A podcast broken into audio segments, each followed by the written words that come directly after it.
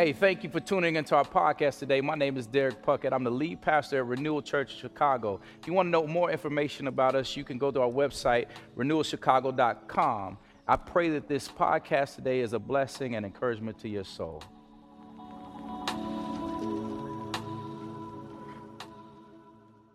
So this morning we're going to be in Matthew chapter 5, verses 21 through 26. Matthew chapter 5, verses 21 through 26. Go ahead and flip there with me. If you got a Bible, if you need one, we can get one in your hands. We have Bibles on the back that, that are yours. Once you have it, once you stand to your feet with me as we read the Word of God together. Matthew chapter 5, verses 21 through 26. I know it's messy outside, but I missed y'all this week, so I'm gonna still need y'all to talk to me this morning, okay? Don't be quiet with me this morning. You might be though after we get done talking about anger and reconciliation. So, Matthew chapter 5, verses 21 through 26. Here now the reading of God's word, starting in verse 21.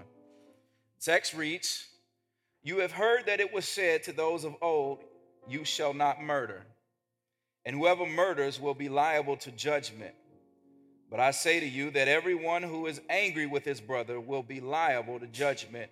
Whoever insults his brother will be liable to the council. And whoever says, You fool, will be liable to the hell of fire.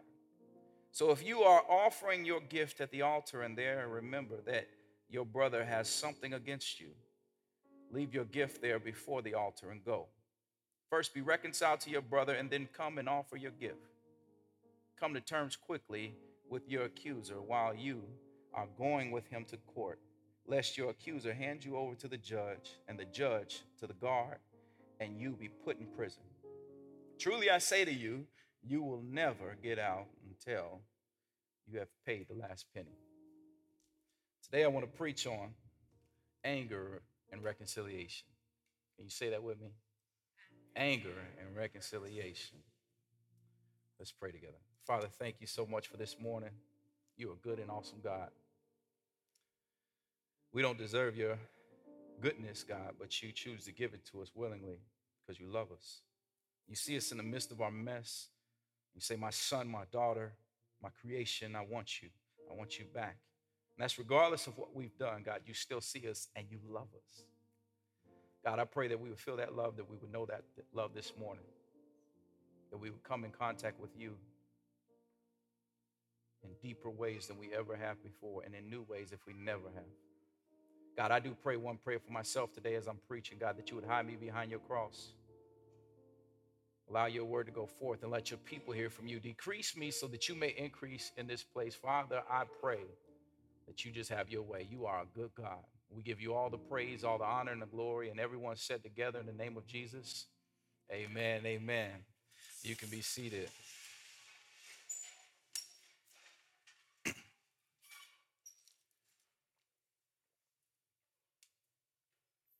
Anger and reconciliation. Woo. William Barclay, in his commentary, said while trying to sum up this passage, he says these words. Look at these words with me. He says, If you want happiness in time and happiness in eternity, never leave an unreconciled quarrel or an unhealed breach between yourself and another act immediately to remove the barriers which anger has raised. Now, while I agree with some of this, I have a problem with this saying because hear me, reconciliation is not purely about your happiness. See, now it, it can bring happiness, but to just seek reconciliation because you want to be happy cheapens reconciliation. See, it, it makes it selfish and only about us. And sometimes, hear me, being reconciled doesn't bring happiness because once you reconcile the situation between you and another, you still may be hurting. it may not be happiness, you still may hurt afterwards. So, so hear me, believers are to seek reconciliation, not just for happiness, but here's why because God sought reconciliation between us when he sent Jesus down here to die our death on the cross, hanging there with nails in each one of his hands, taking sin and death to the grave, getting up with power in his hands. And through that, if we believe in Jesus' death, burial, and resurrection, we're reconciled to God. So, us seeking reconciliation when we do that as believers, we're now exemplifying the power of God working within us because of Jesus' work on our behalf. We're exemplifying that and showing it off to a world that does not know Jesus. But hear me. That statement, I do agree with part of it. I agree with the latter part of it because once we come to know Jesus Christ as our Lord and Savior, it's not about us anymore. You know, so once we come to know Him as our Lord and Savior, we need to go out and, and if we have anger towards one another or we have disagreements with another person, we need to be swift to seek reconciliation, not, not letting it linger. Jesus in this passage is touching on that. And I know it's a touchy subject, but we got to go there because as we preach expo- expository messages and we're walking through the Bible text by text, line by line, that's where we are today, okay? Jesus in this passage is illustrating that the sixth commandment, thou shalt not murder, is not just about murder. It's not just about murder, but before we commit the physical act of actually murdering somebody, anger starts to fester within us. It starts to build up within us. And instead of seeking reconciliation, most of the time, we don't seek reconciliation. But Jesus says in the text, Don't you dare come to me if you have an unreconciled situation with someone else, with a brother or sister, go seek reconciliation, then come to me. So today I want to talk about two things. Number one, I want to talk about being angry with others. Talk about being angry with others. And number two, I want to talk about seeking reconciliation. So, number one, being angry with others. And number two, seeking reconciliation. Amen. Our passage today comes on the heels of what Jesus said last week, when we talked about it with Pastor Luke, and he says he didn't come to get rid of the law, but he says, I come to fulfill it. And to follow that in our passage today, Jesus begins with a string of statements where he's giving this understanding of the law opposed to the prior understanding or teaching that went before him. And again, Jesus is not getting rid of the law. He's not getting rid of the law, but he's more so exposing the law. He's, he's now eh, bringing clarity to it, bringing it back to its original meaning. And sometimes, y'all, when I'm reading this, when I start reading the Beatitudes, the Sermon on the Mount, sometimes it feels like Jesus is actually intensifying it a little bit. I mean, it, it seems a little harder, but in reality, it's not when you start to understand it. See, where people had it wrong when they're reading this, they missed the fact, when they're looking at the law, they missed the fact that God is way more concerned with the condition of our heart than he is the, the work of your hands. He, he, he, he, he wants your heart because if he gets your heart, you know what he gets after that? He gets your hands, he gets your work. So if he gets your heart, he gets everything else. It will follow. So again, Jesus in this passage, he's not getting rid of the law, but instead what's happening is he's exposing or pointing out the wrong interpretation, thus pointing us to the new and right interpretation, really the original meaning that God was trying to get at in the Sermon on the Mount. That's what Jesus is getting at. Now, this is key, so don't miss this. The law in the Old Testament wasn't merely about what you do. It wasn't merely about what you do, it was about exposing the nastiness in our hearts. It was about showing our inability to live up to this holy standard that God has set before us. It was about showing us our need for God. But instead, the religious leaders and the people here in the text, when they're understanding what had happened, where, where they take the law, family, they, they, they, they just said, well, look, he says, Thou shalt not murder. So if I just follow the law, if I don't murder somebody, then I'm good with God, right? All I got to do is, is not murder somebody. Then in return, me and God, we're, we're, we're good with one another, which made now their relationship transactional. You rub my back, I'll rub yours. I do this good thing for you, God, then you're to do something good for me, right? It also made them struggle with pretending to be better than they are and, and start to perform in front of God to, to see if they can get more from God. Because there's no way, when you look at the passages, when you look at the Bible, there's no way in their own strength, even us in our own strength, we can live up to the holy standard God set before us in our own strength. We can't do it. And see, many of us struggle with this. We struggle with this because it, it, it, we start to think of this in our relationships with God. We, we say, God, well, good. God, I've been living right. I've been doing all these things the way you want me to do it, God. I, I, I've been obeying your commandments, God. I've been coming to church on Sunday. God, that, that means I should get something in return, right? We start pretending and putting on like we're better than we actually are. We start performing and doing all these things to make sure we get what we need to get from God. And the reality is, is Ephesians 2 8 through 10 tells us that we're not saved by any work that we do. We're not saved by anything that we bring to the table. We're saved by God's grace through faith in His work alone, not, not, not anything we do. And I don't know about you, I already mentioned it, but, but when you take a cursory read and you start looking at the Sermon on the Mount, you look at the laws all throughout the Bible, when you just read through the Bible, you just look at it. Hopefully, y'all been reading through this as we've been walking through the Sermon on the Mount. But when you read through it and you start looking at these passages and the commandments that God set before us, y'all, it's impossible. It's impossible for us to, to do all the things that He called us to do. It's impossible for me. I mean, you talking about don't be angry with somebody? For real?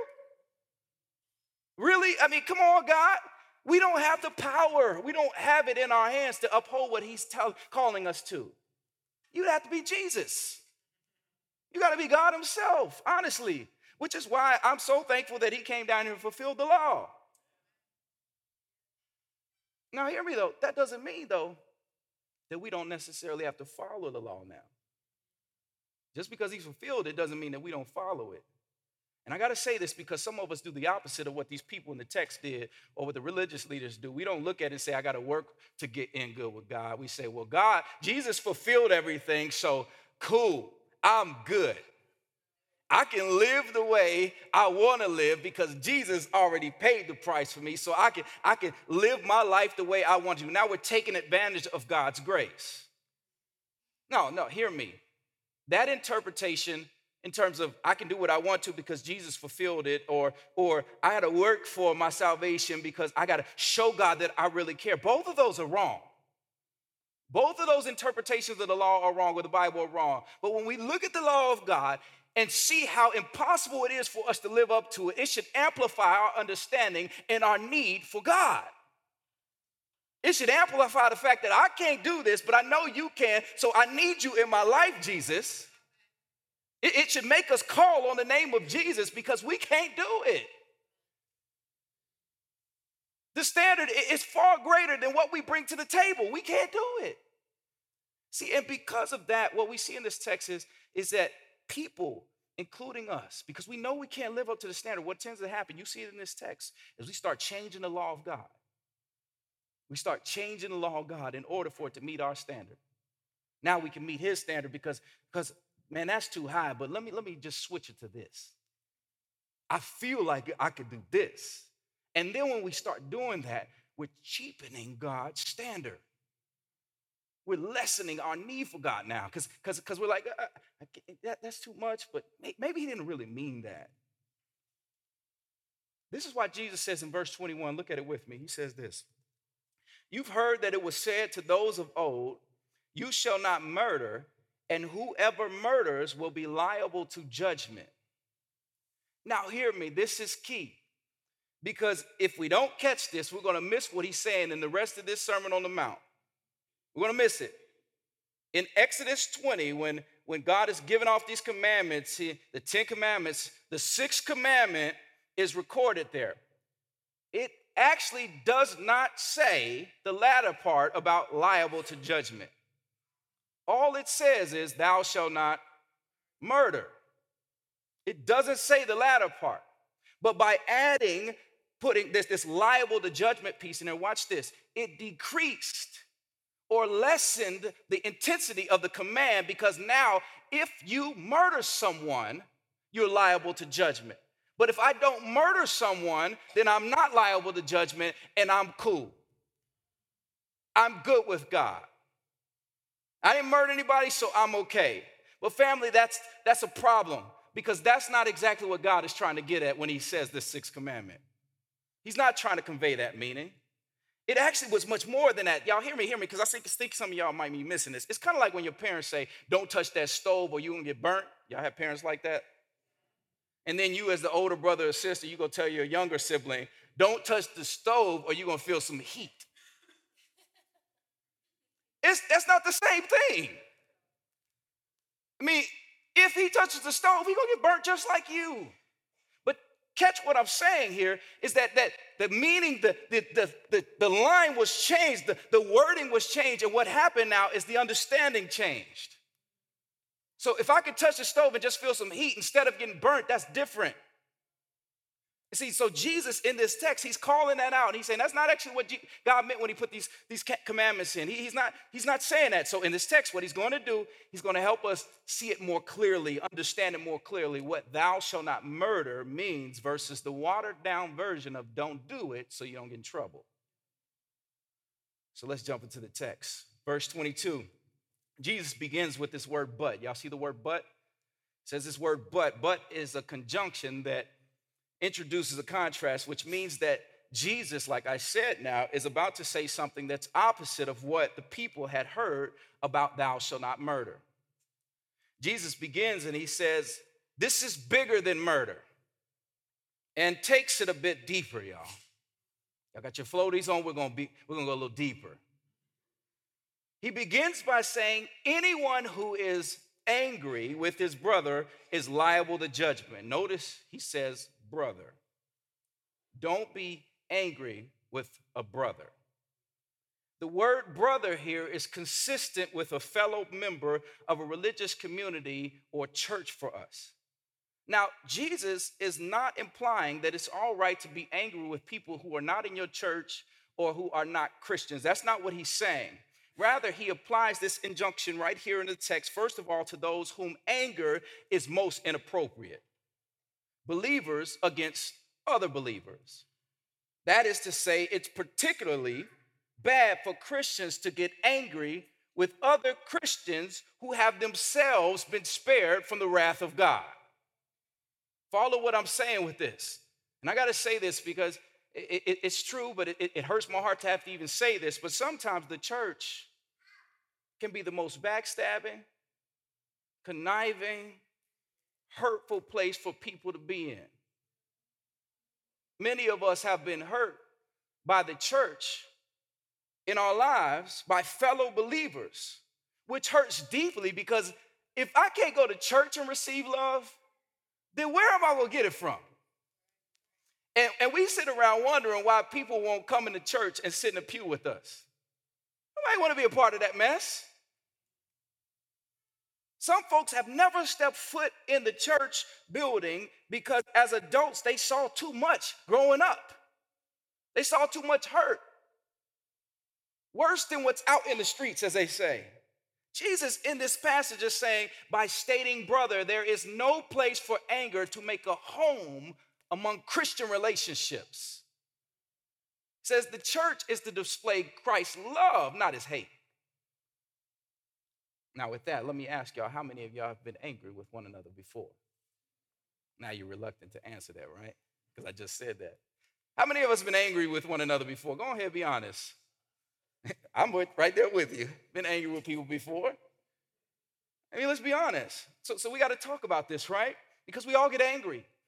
Jesus breaks down this understanding of anger in two ways. Look at verse 22. Verse 22, he says, Anyone who insults or calls a brother a fool will be liable to the council or to the hell of fire. Now, when he says whoever insults, this word insult in the original language is pronounced raka, which means empty headed or worthless. How many of us thought of other people like, you worthless, you were empty? Y'all ain't never thought that before? Oh, y'all, y'all ain't gonna be honest with me this morning. I see two hands. All right, now.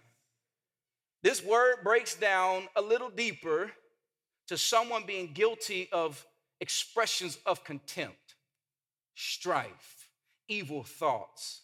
Been there before? Evil thoughts? Come on now. Y'all ain't honest this morning. Come on.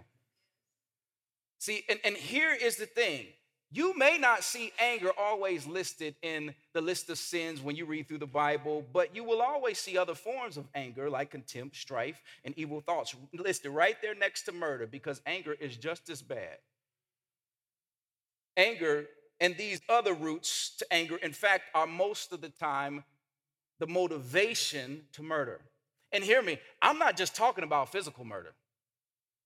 I'm not talking about just physical murder. And I got to say this because some of us have murdered people in our minds and in our hearts. Don't act like you ain't never done that before. Don't act like it. All right, we got to be honest this morning. No, the text really can't speak. Here's the thing. Let me get a snapshot of your pitch, of your thoughts throughout the last week. Just thought life. Somebody did something wrong to you. Let me let me get a snapshot of what you thought about them. We all been there before. We've all had evil thoughts. We have all had thoughts that are as foul as murder at times. Again, this feeling of contempt that actually leads to physical, it, it, leads to physical murder. Dr. Martyn Lloyd-Jones, I like to read a lot of his stuff. He says it this way. He says, killing does not only mean destroying life physically, it means still more trying to destroy the spirit and the soul, destroying the person in any shape or form. Family, we can destroy folks without even touching them. Just by our thoughts, by what lies in our hearts. Some of us are some straight up killers. Nah, we, we, we some straight up killers in our minds and in our hearts. I mean, some of us can murder people with a look. I mean, y'all ever met somebody? I, I love it. My boy tells me like he's like, you ever met somebody that has an ugly, uh, like a mean resting face?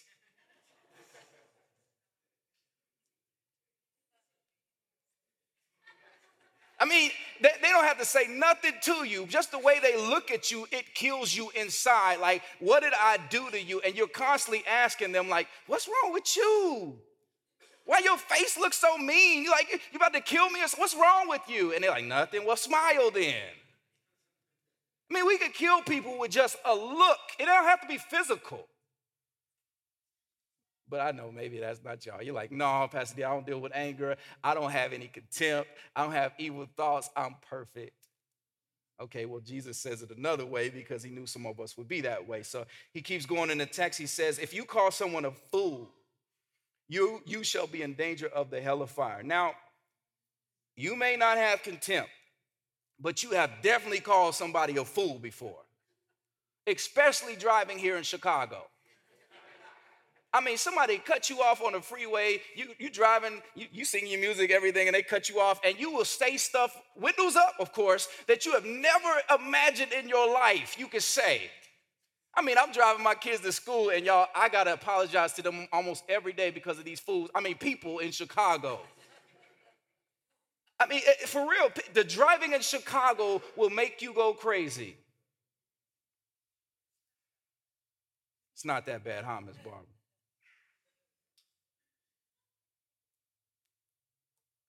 It's what Jesus is trying to get at in this text is that is that this word fool right here, when he says that, if you look at it in his original meaning, it's pronounced moros, moros in the original language, and it's an expression of abuse. It's the vilifying of a person. This is when bitterness and hatred in our hearts finds its expression in words.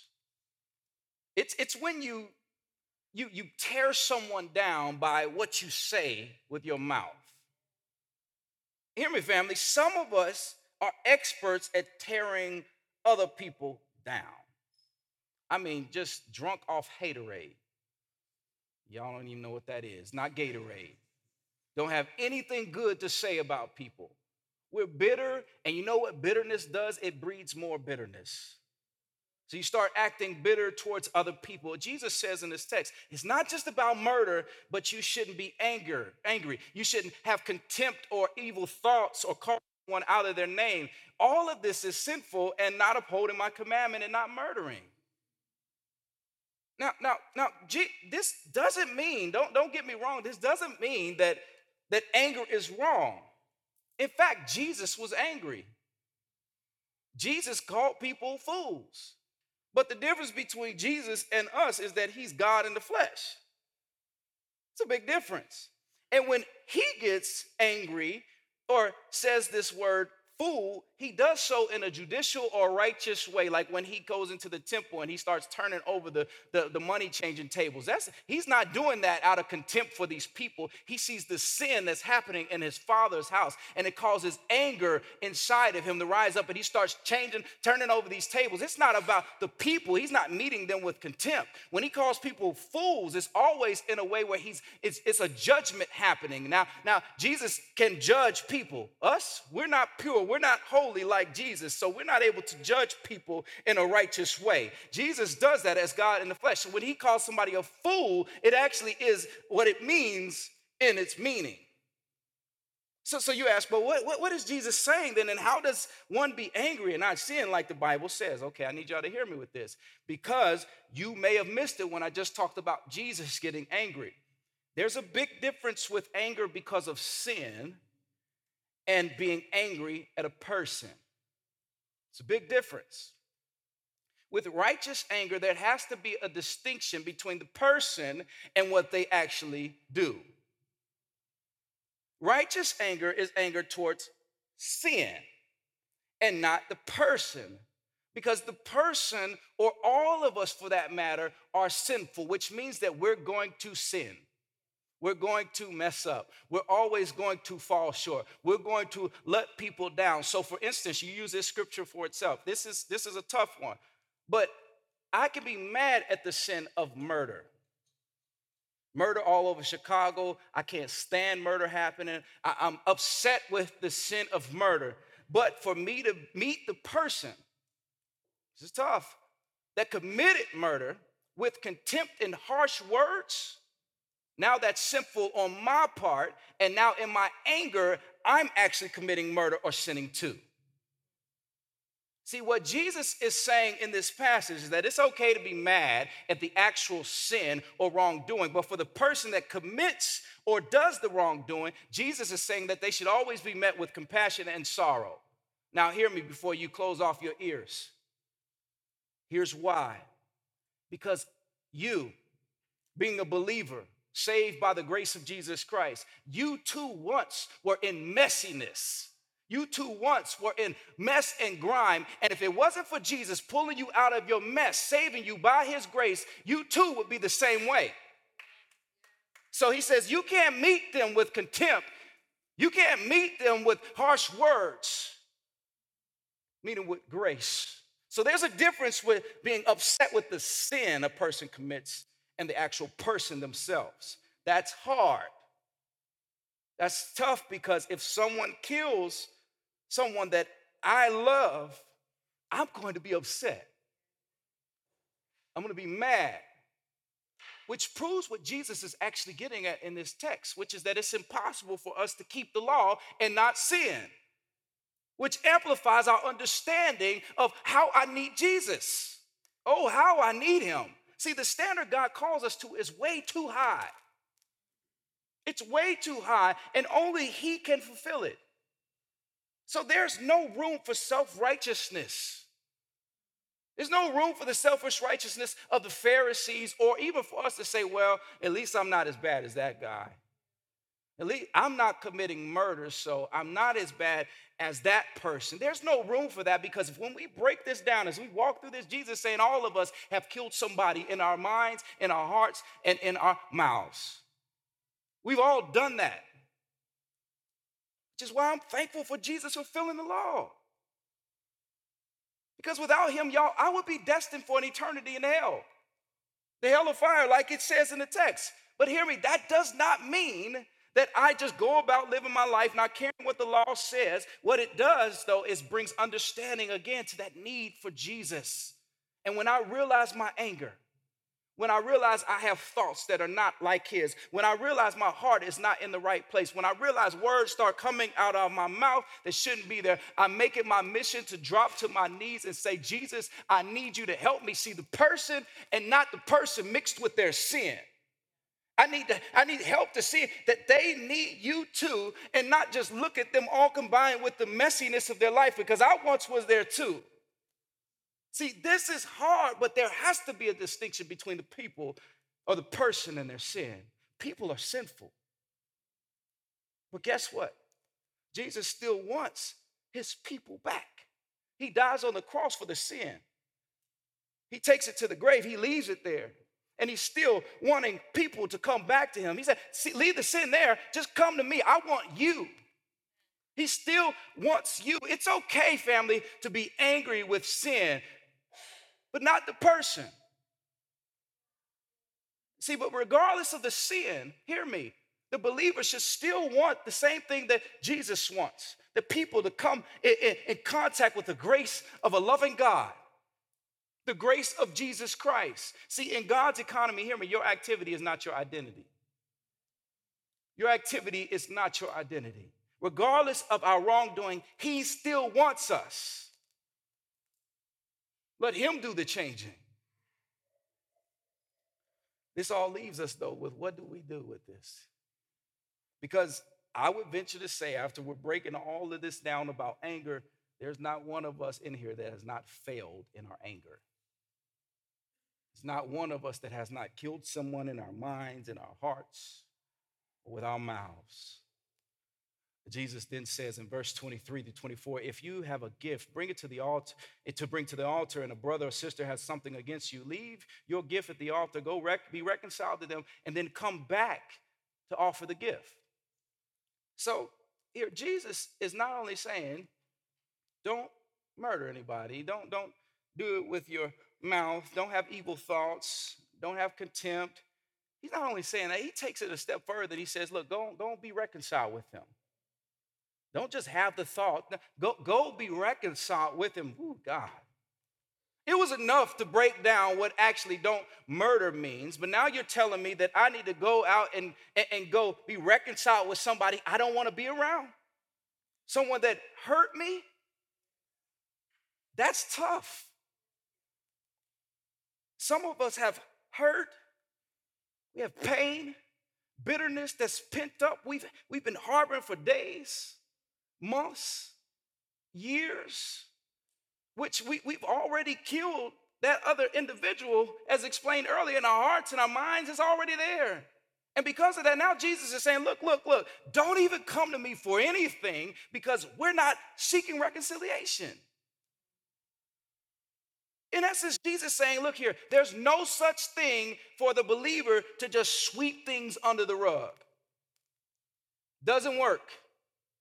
There's no such thing as I'm fine, I'm just gonna work it all out in my own time. I'll get over it.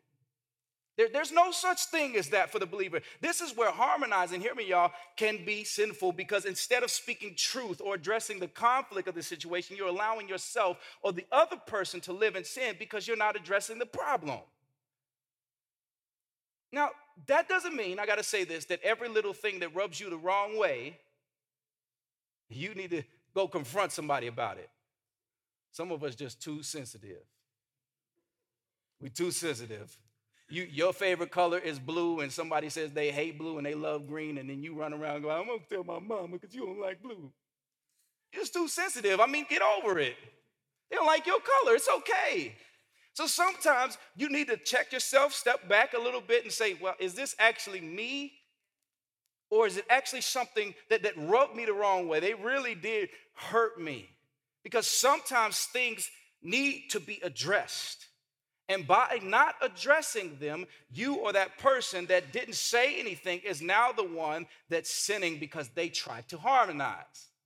They tried to sweep it under the rug.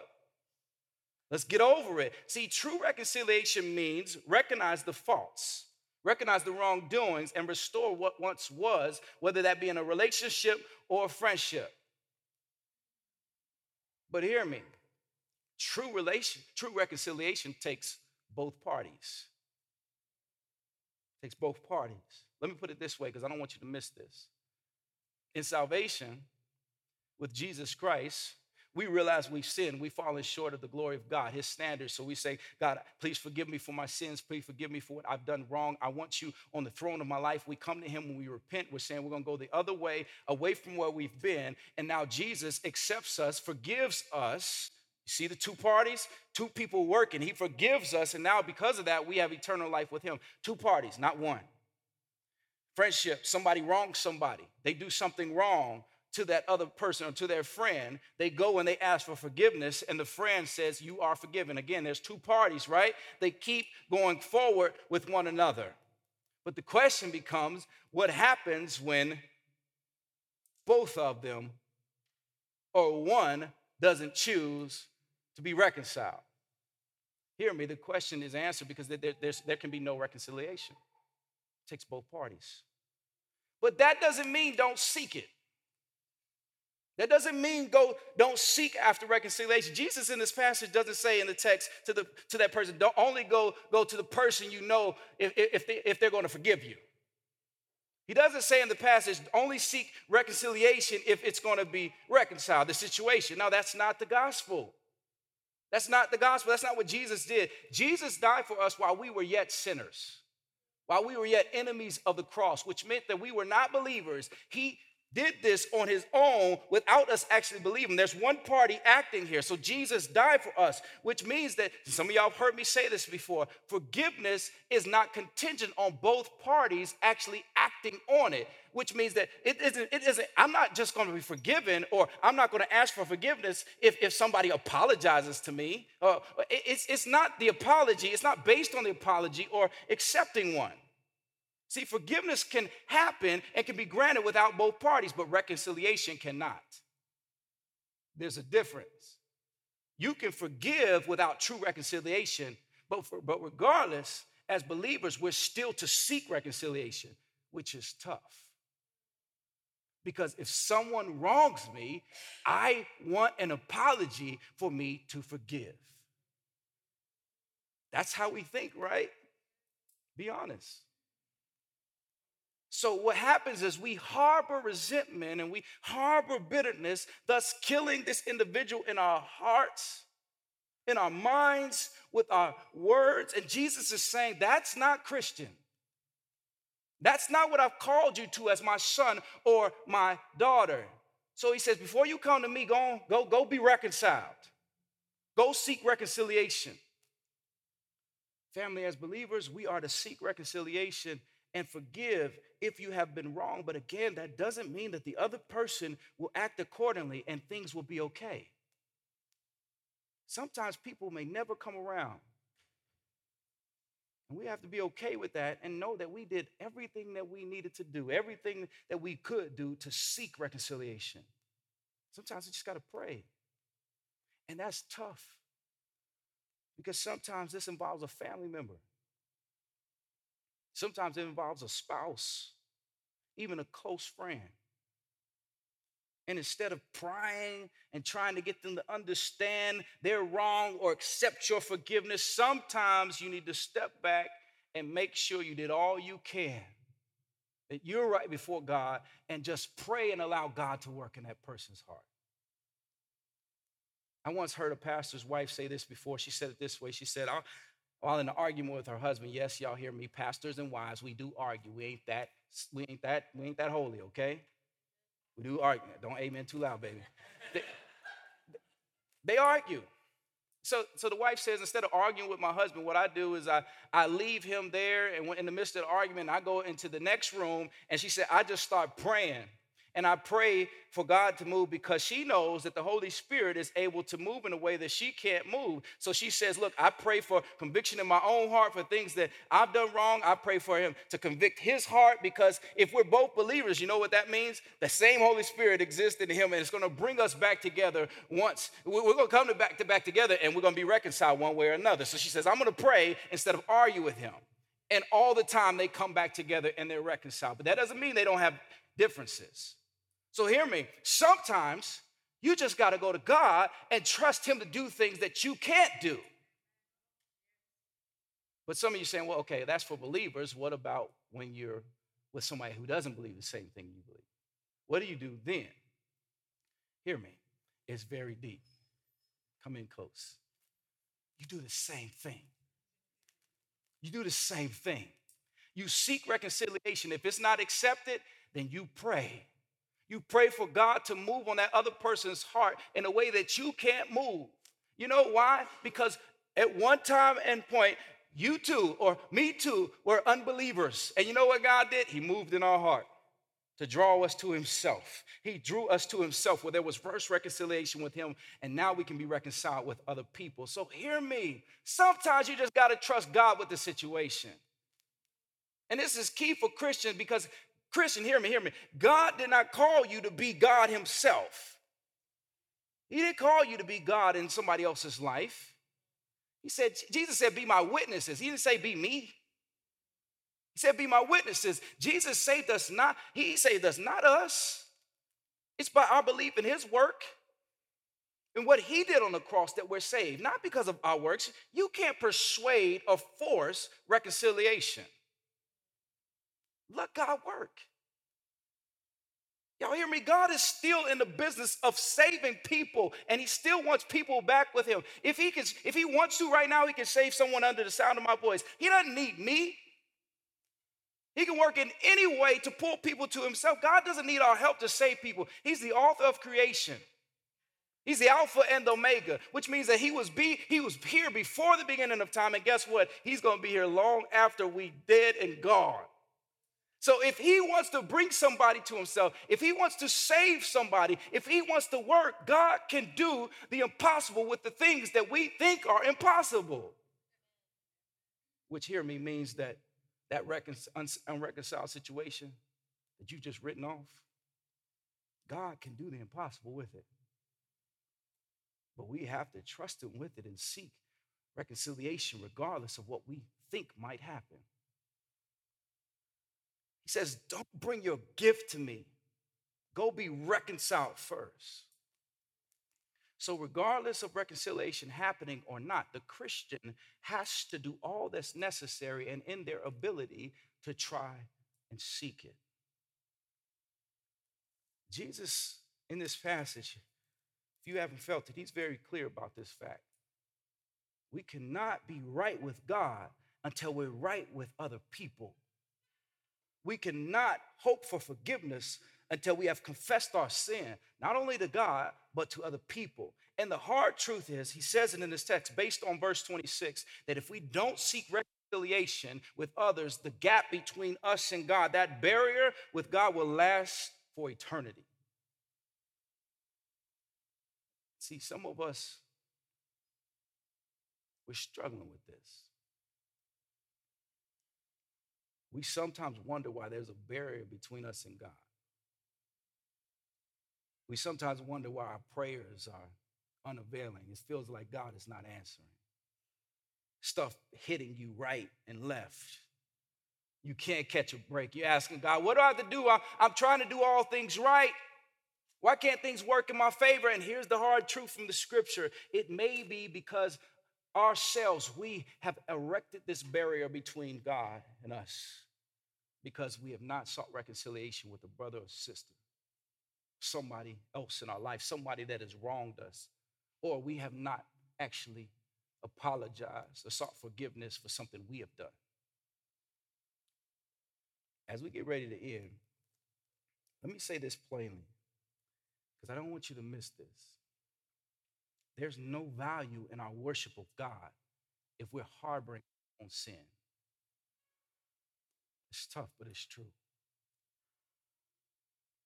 It is sinful to have anger towards another in your mind, in your heart, or even with the words that come out of your mouth. It is sinful to harbor unforgiveness or be a Christian and not seek reconciliation. And if you're harboring enmity towards someone else and you're not speaking to them, this is a hindrance between you and God. It's a hindrance in your walk with Him. The psalmist says it in Psalm 66 18. He says these words If I had cherished iniquity in my heart, the Lord would not have listened. Family, Jesus is saying, don't look at this commandment and say, if I just don't murder someone, I'm okay. No, no, he's saying don't even have anger towards someone in your heart, in your mind, or even in your words. Instead, seek reconciliation. Friends, there's some of us in here where God wants to move in our lives. He wants to do something amazing. But because our hearts are so hardened towards somebody else, He can't move. There's a barrier. This is what I want to do as we close today. Everybody, close your eyes. Because I know we all struggle with this in one way or another. Whether it's an issue between you or someone, this issue is big or small, it's going on for a week.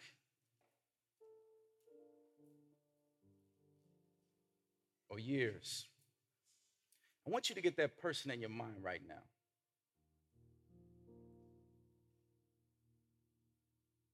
Some of us, it may be a spouse.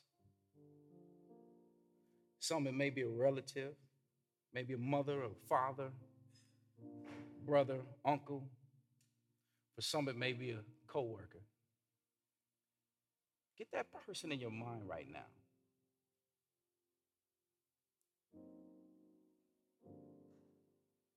Maybe they wronged you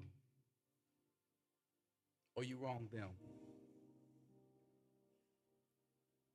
Once you have that person in your mind, I just want to pray and I want you to just in agreement with me. I'm the only one looking, and it's just, I just want us to be honest this morning and put a hand in the air. I just want to see it because I'm praying with you. This week, I had to do the same thing and seek reconciliation. If that's you, just put your hand in the air and you're saying, I need to seek reconciliation with somebody. I just want to, I just want you to agree with me. Be honest this morning. That's what the church is for. We come in here, we leave better than we came in. I just want to pray that God will give us a heart of forgiveness. I want to pray that God will give us a heart of boldness to confront or even ask forgiveness. I want to pray that we will be quick to seek reconciliation and slow to anger. Let's pray. Father God, you're a good God. First off, God, we didn't deserve to be reconciled to you either. All the mess we've done, even what we did last night, this morning, God, just our thoughts. We don't deserve your goodness, God, but you still love us despite the messiness in our hearts. You look at us and say, I want him, I want her. I want to do something new in their lives. God, I, I pray if someone never felt that love or that fact that you want them with them, God, I pray that, that right now, God, you'd intercede in their hearts and they would call out and say, Jesus, I need you. Pray for those in here that have unreconciled relationships or anger towards somebody in their mind or in their heart, if they're still struggling with this, God. Lord, I pray that you would work in their hearts to go confront in love or even ask for forgiveness, God. God, you didn't call us to be in relationship with one another where there's unreconciled differences. Bob, but you called us together to be the church, and your word says to be one. John 17, to be one, God. To show off your glory. That people would know us by our love. So, God, I pray that we will be quick to seek reconciliation with one another. That we would love those who some deem unlovable knowing that first we were once in that space.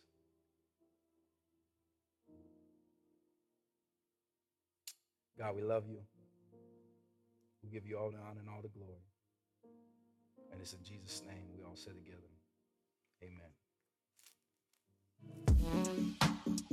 Thanks again for listening to our podcast today. I pray again that it was a blessing and encouragement to your soul. And I hope to see you at one of our services at 10 a.m. Take care. God bless you. 嗯。